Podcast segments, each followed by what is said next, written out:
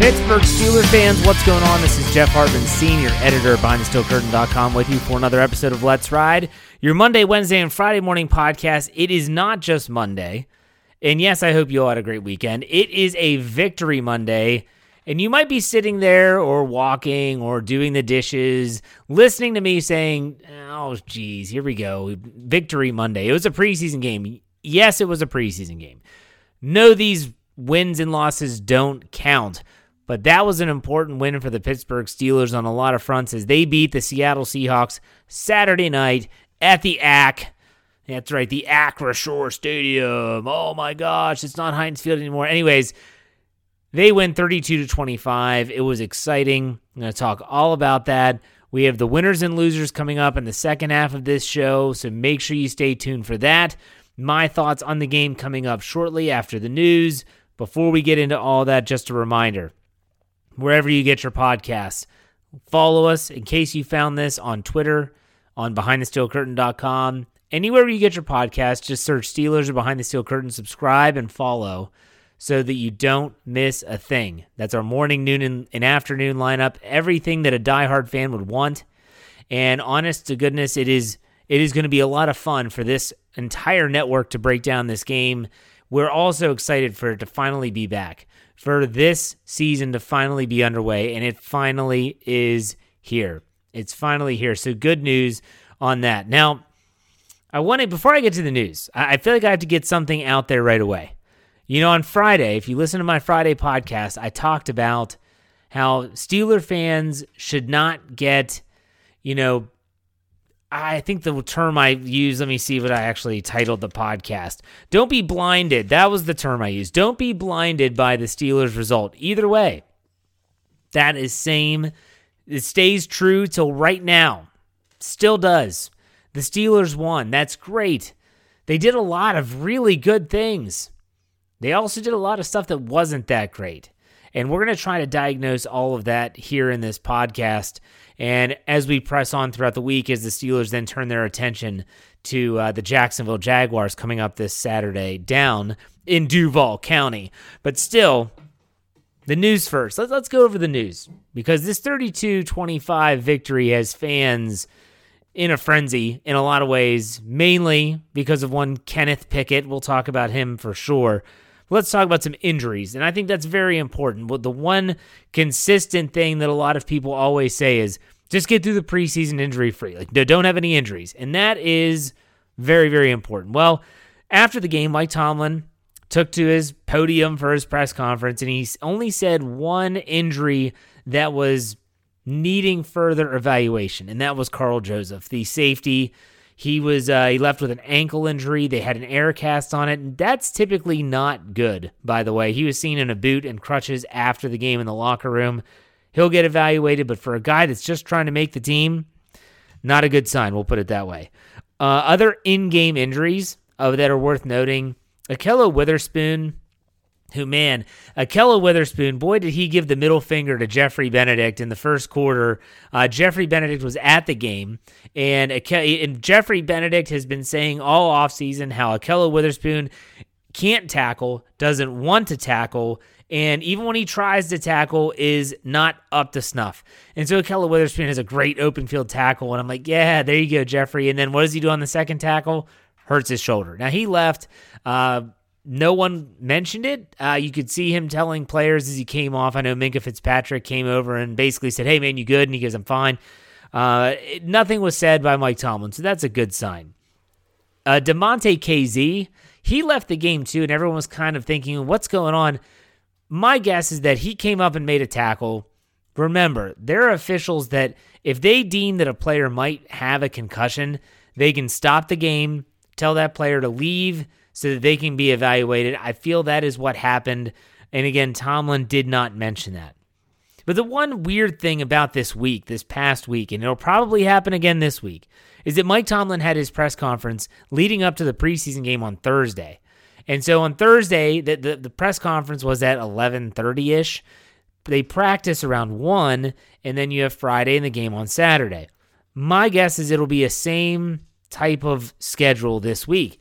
Well, what we didn't know is because we didn't hear from Mike Tomlin after practice Thursday, they had some pretty significant injuries. So here we are as fans waiting, hoping to see some players, players like Calvin Austin the third, and we're waiting and seeing, where is he? Where are they? They're not there. They're on the sideline, but they're not dressed. I don't get it. Well, come to find out, Calvin Austin the third and Anthony Miller, another player that I was, at least myself, was looking forward to seeing, they weren't even dressed because they suffered injuries in Thursday's practice. Austin with a foot injury. I don't know if this was a true report, but someone said it was a sprained Lisfranc.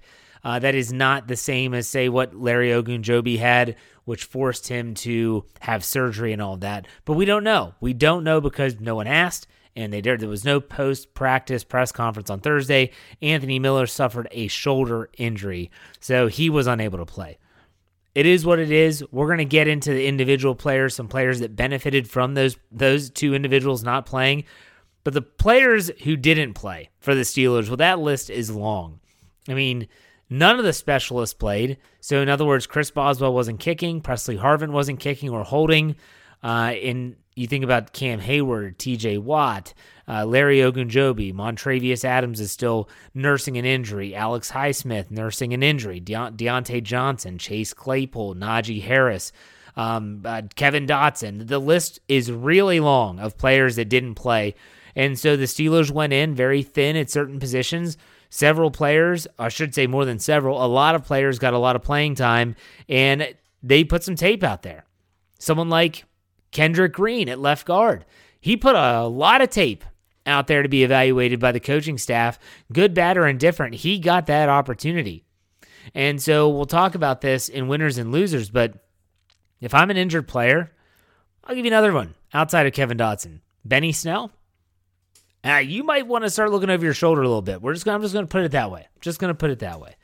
But to kind of recap the game and give you my own personal thoughts on the game as a whole, so looking at this globally, boy, that felt like a regular season game. I I can honestly say that I, I put this out on my Twitter feed, and a lot of people agreed with it.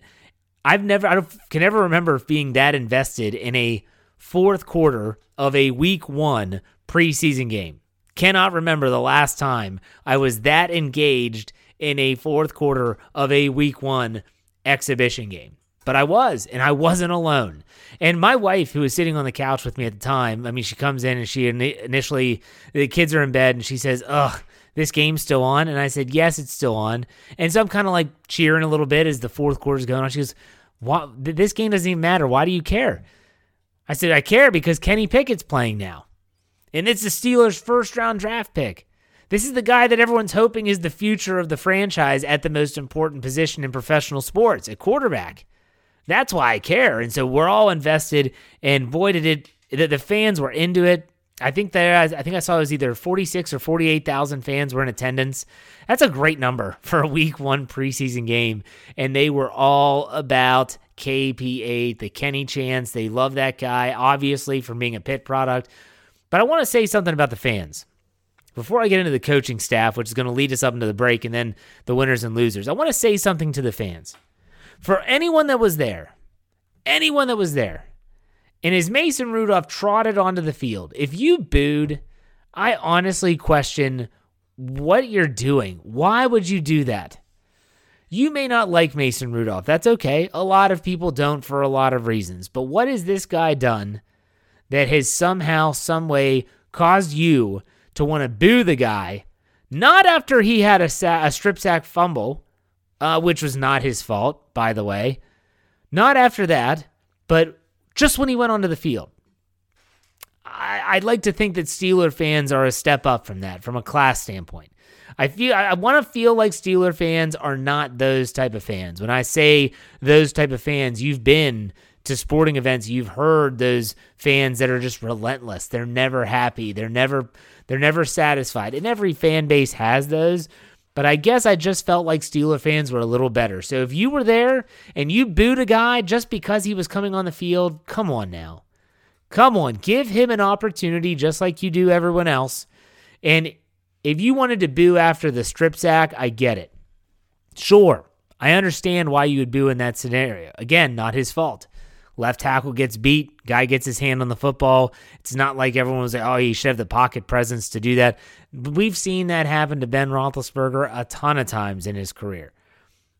Did you cheer two plays later when George Pickens, that beautiful throw and that unbelievable catch in the corner of the end zone? Or did you boo then too?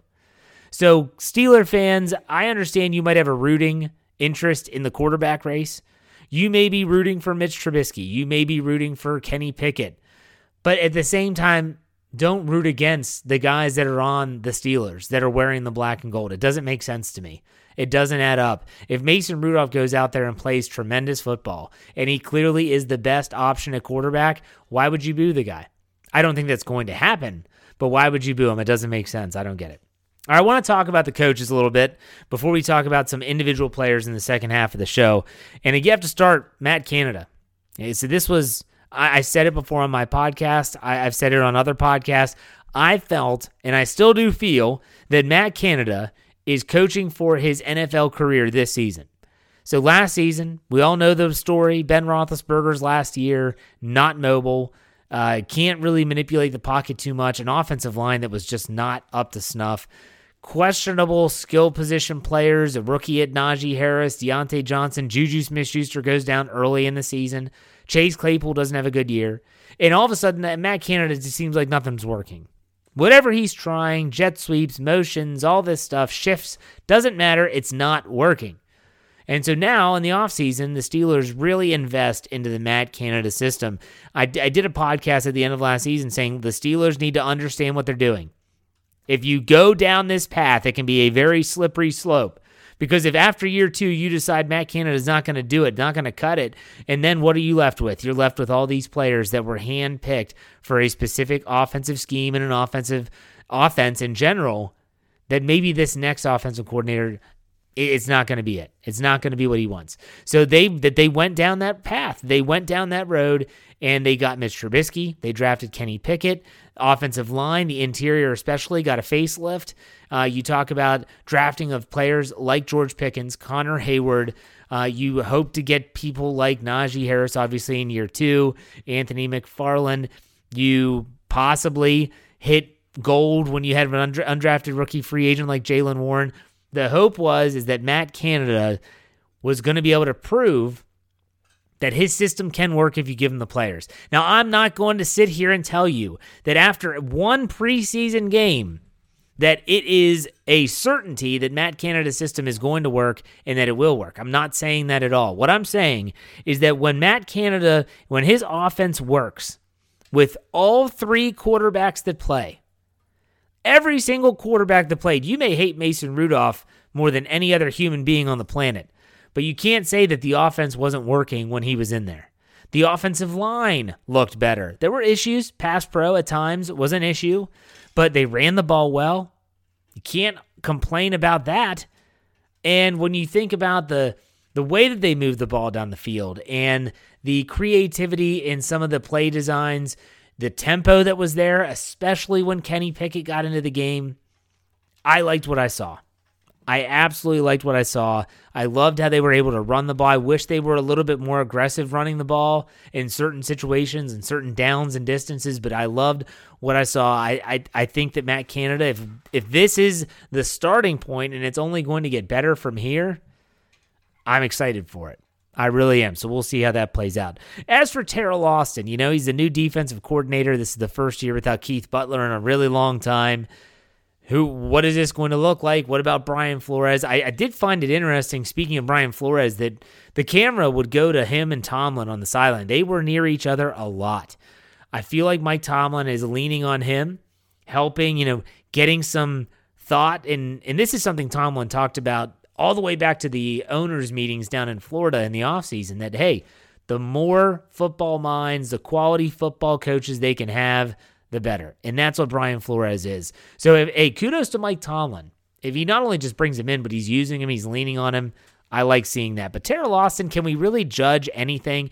Everyone's talking about the rush defense. I certainly will in the second half of this podcast. But can we really judge Terrell Austin? I mean, think, just think about it. Okay, so here you go, defensive front, All right, Coach, we're uh, we're giving T J the night off. Cam's getting the night off. Larry's not going to play. Montravius Adams still banged up. He's not playing. Alex Highsmith's got a rib injury. He's not playing.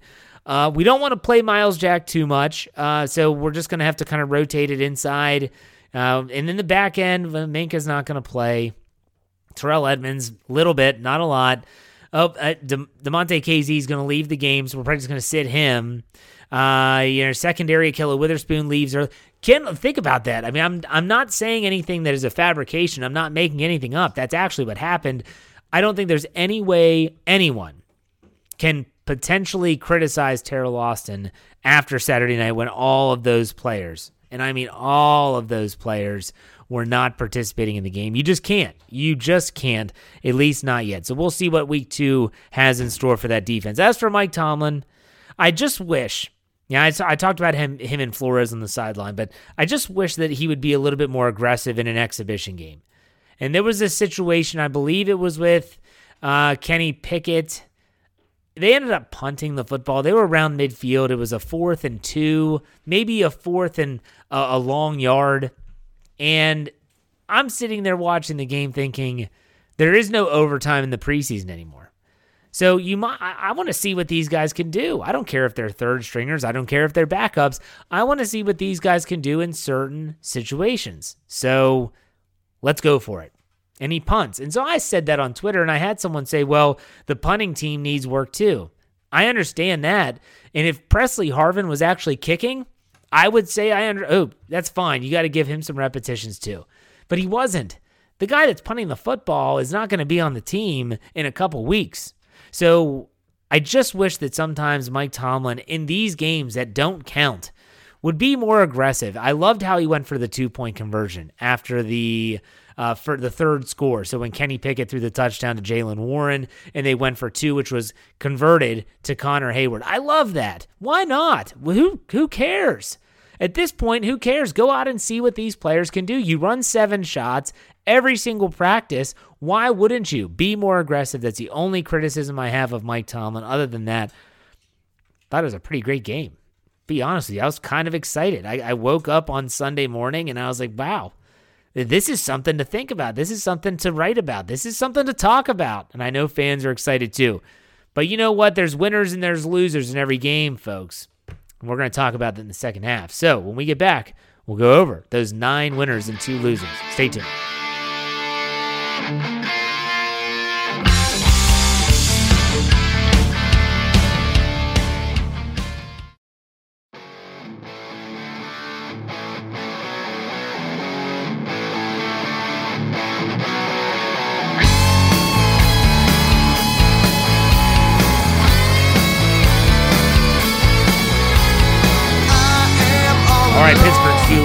Welcome back to the second half of the show. I realize there might be some people that don't that don't haven't listened too long. Uh, I know that on Wednesdays when I do my mailbag segment, which hey, be on the lookout for that on Tuesday. I'm going to put out that tweet.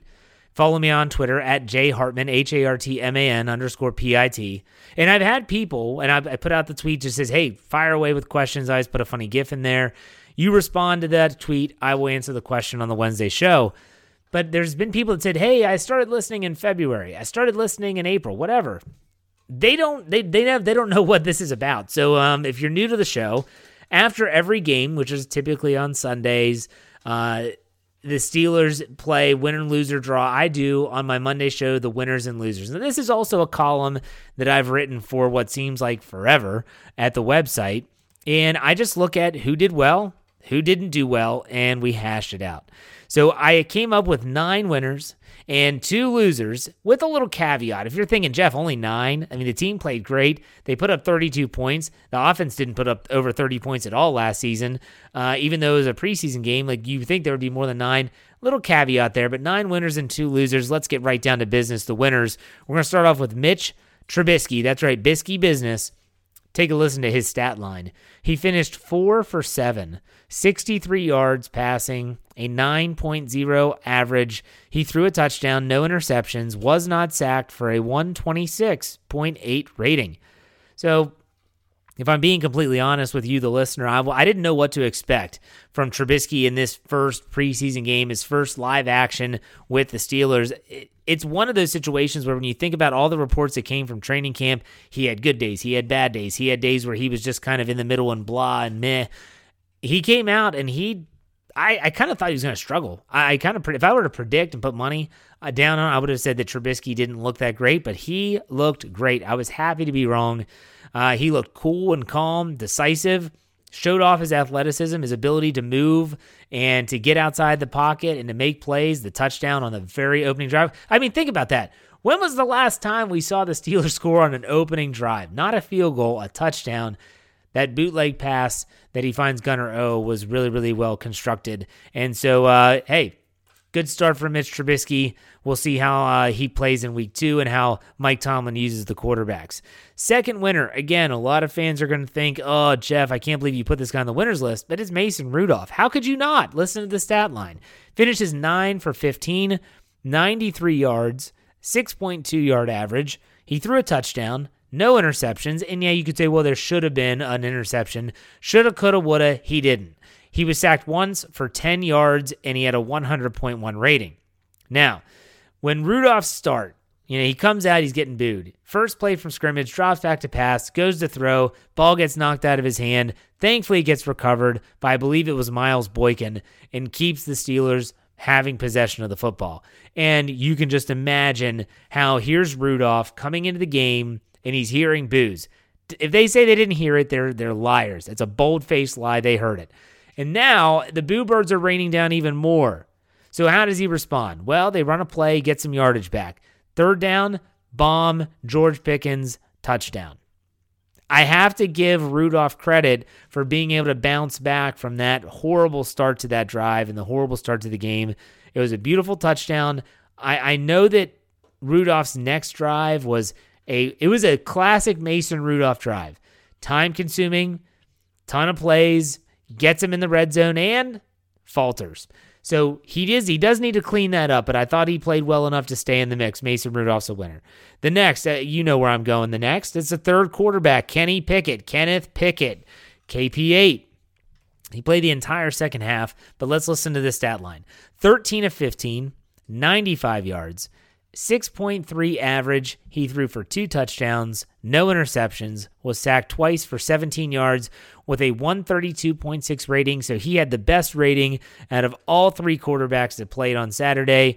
And what I was looking for from Kenny Pickett when I watched the game, I wanted to see just his overall demeanor from the way he got, the way he went onto the field. I wanted to see how he handled those first few snaps. And we've seen players get rattled, even in a preseason game when the pressure is on. He did not look rattled or overly excited at all. We've seen those times where a, a quarterback gets in a game and the passes are either going a little low, they're holding onto the ball too long, they're sailing on him, way too much zip and velocity, none of it. He was... He was as advertised. Let me put it that way. Everyone said in the, in the draft process, Kenny Pickett is the most N F L-ready quarterback in this class. I say yes. Yeah, absolutely. That, that is that one description I think fits Kenny Pickett. And I think the fan base is going to want to see more of Kenny Pickett in the coming weeks. The question will be, is Mike Tomlin going to agree?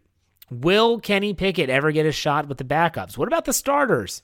I think Pickett's play Saturday night, it's good to have on the resume. It's going to make the Steelers think about things, and that's the best that he could ask for when he's entering or leaving the first live game action of his N F L career. Give them something to think about. Now, if they're thinking, you know, week two, Jacksonville, I feel like we got to give Kenny a shot second. You know, maybe we play Mason Rudolph third, but I feel like we got to give Kenny a shot. That's what he needs, and I think that's exactly what he did on Saturday night. All right, next winner, George Pickens. That's right, Big George, as Matt Canada calls him. Stat line, three catches, forty-three yards, a fourteen point three average. He did have one touchdown at twenty-six yard long on five targets, so three catches on five targets. You know, if if the hype train for George Pickens was just picking up steam throughout training camp after heading after week one of the preseason, it's off the rails. It's going to be crazy all these people now are saying, how did George Pickens become a second round pick? How did ten other receivers get picked ahead of him? That's what people are saying now. And th- I think that, you know, he caught the first touch. He caught the first pass of the game, topped it off with that crazy touchdown reception. He looked like a seasoned veteran, and he just has a different look to him. He has a different look to him. People say, is he, is he Martavis Bryant? Is he like an A J Green? Uh, I think one former player said he reminds him of Randy Moss. I'm not going there. Maybe he's just George Pickens, though. I did like to see him. I was, yeah, he absolutely clowned that defensive back that was lined up against from him, a starter for Seattle, mind you. George Pickens isn't scared of anyone. We'll put it that way. He is a winner for sure. Here's the caveat. The next winner, I just put backup running backs. Listen to these stat lines, okay? Anthony McFarland, the all but forgotten Anthony McFarland, Ant Mac. Everyone said this guy stinks, cut him, he's always injured. If he can stay healthy, you saw on Saturday night what he can do. Seven carries, fifty-six yards for an eight-yard average, and he had a twenty-four-yard long run. Next, Jaylen Warren, six carries, thirty-four yards, a five point seven-yard average, thirteen-yard long. He did have one fumble, so that blemish remains on his resume. Master Teague the third, six carries, thirty-one yards, a five point two-yard average, and a nine-yard long. You know, with Najee Harris, he didn't play because of that foot. I mean, he's, he, I think he could probably play if it was a regular season game. I don't think it's hurting him that much. The Steelers are just being cautious, rightfully so. But Benny Snell didn't play in this game either. These backup running backs, man, they put their best foot forward. Whether it was McFarland, Warren, or Teague, they put an impressive outing out there.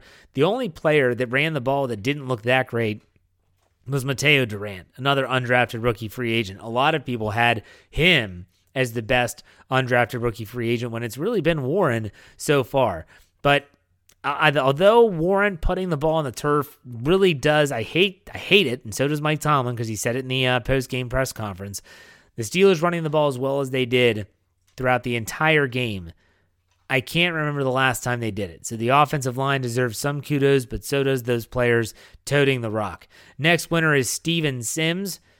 Stat line, he had one rush for thirty-eight yards on a jet sweep. He only had one catch for two yards, and he had one punt return for thirty-eight yards. Mike Tomlin always says it. One man's misfortune is another man's opportunity. I guarantee you, if Anthony Miller and Calvin Austin the third would have dressed for this game, Sims doesn't do what he did. He doesn't have the big plays of the, the run and the punt return. He did everything he could to make a case for himself. Maybe it's not with the Steelers. Maybe it's with someone else, but kudos to Steven Sims for going out there and making the plays when they presented themselves. The punt return was by far my favorite play from him in the game on Saturday night. But again, if he didn't have the opportunity, he probably never would have gotten the chance, so good for him. Next winner is Gunner Olszewski. Gunner O, stat line, three catches for forty-seven yards, led the team in, in yardage, fifteen point seven-yard average. He did have a touchdown, a twenty-five-yard long on four targets. You know, Gunner O was not used much as a receiver when he was with the New England Patriots, but he looked like he was capable. Kind of reminded me of a quicker, faster, maybe more reliable Ryan Switzer. I don't know. We'll see. Olszewski, like I said, led the team in receiving yards. He did have the the touchdown in the opening drive. Maybe, just maybe, he's not the return specialist everyone thought when the Steelers made this acquisition in the offseason. Keep this in mind about Gunner O. Ray Ray McCloud was thought to be a return specialist, and maybe not by choice, but he ended up being much more for the Steelers offense last season. This could be Gunner O. Keep that in mind. All right, two more winners. The third down offense. And if everyone that's listened to my podcast, I always look for one thing. Can you be over five hundred? They were seven for thirteen. So good job for the third down offense being over five hundred. Barely, but they were above five hundred. The last winner, penalties or lack thereof. They only had two penalties for fifteen yards. I always look at these categories. I think they're very critical. Only having two penalties for fifteen yards. I don't want to hear how they weren't calling them on either team. You got to play a clean brand of football. I thought the Steelers did just that. Now let's get to the uh, the the losers. I hate sometimes I hate that label, but it is what it is. The rush defense is the first loser. The Seattle Seahawks, their their stat line, they had twenty-six carries, one hundred fifty-nine yards rushing, a six point one yard average. They did score a touchdown and had an eighteen yard long run. So the team was shorthanded. We know this.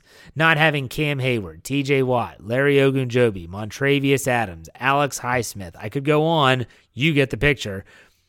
But what I do is I expect some of these backups to be able to make a play. Mike Tomlin always says the standard is the standard. Okay, but on Saturday night, the standard wasn't good enough.